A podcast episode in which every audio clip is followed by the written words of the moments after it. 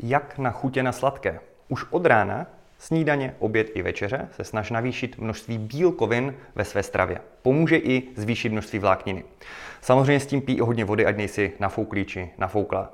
Pokud toto uděláš, budeš více a delší dobu sytý či sytá. To znamená, několik hodin nebudeš mít chuť dát si třeba tu čokoládu na stole. Takže nebude to. Barna říkal, že čokoláda je zlá, já ji nesmím a víme, jak to dopadá. Bude to, já na tu čokoládu nemám chuť a stejně vím, že bych si ji mohl či mohla v rozumné míře dát. A to je ta mentální výhra. To znamená, místo, abyste si něco zakazovali, hledejte způsoby, jak si to nemusíte zakazovat a hledejte možnosti, ne to, co nesmíte. Je to lepší pro hlavu, i pro praxi, i pro vaše návyky. Zapomeňte, prosím vás, na verze typu jsem zlý nebo zlá, když jsem se přejedla. Přejedla se sladkým nevadí. Já se taky občas přejím sladkým, přesto mám formu. Každý se občas přejí, každý občas jí něco, co má rád nebo ráda, není to žádná ostuda.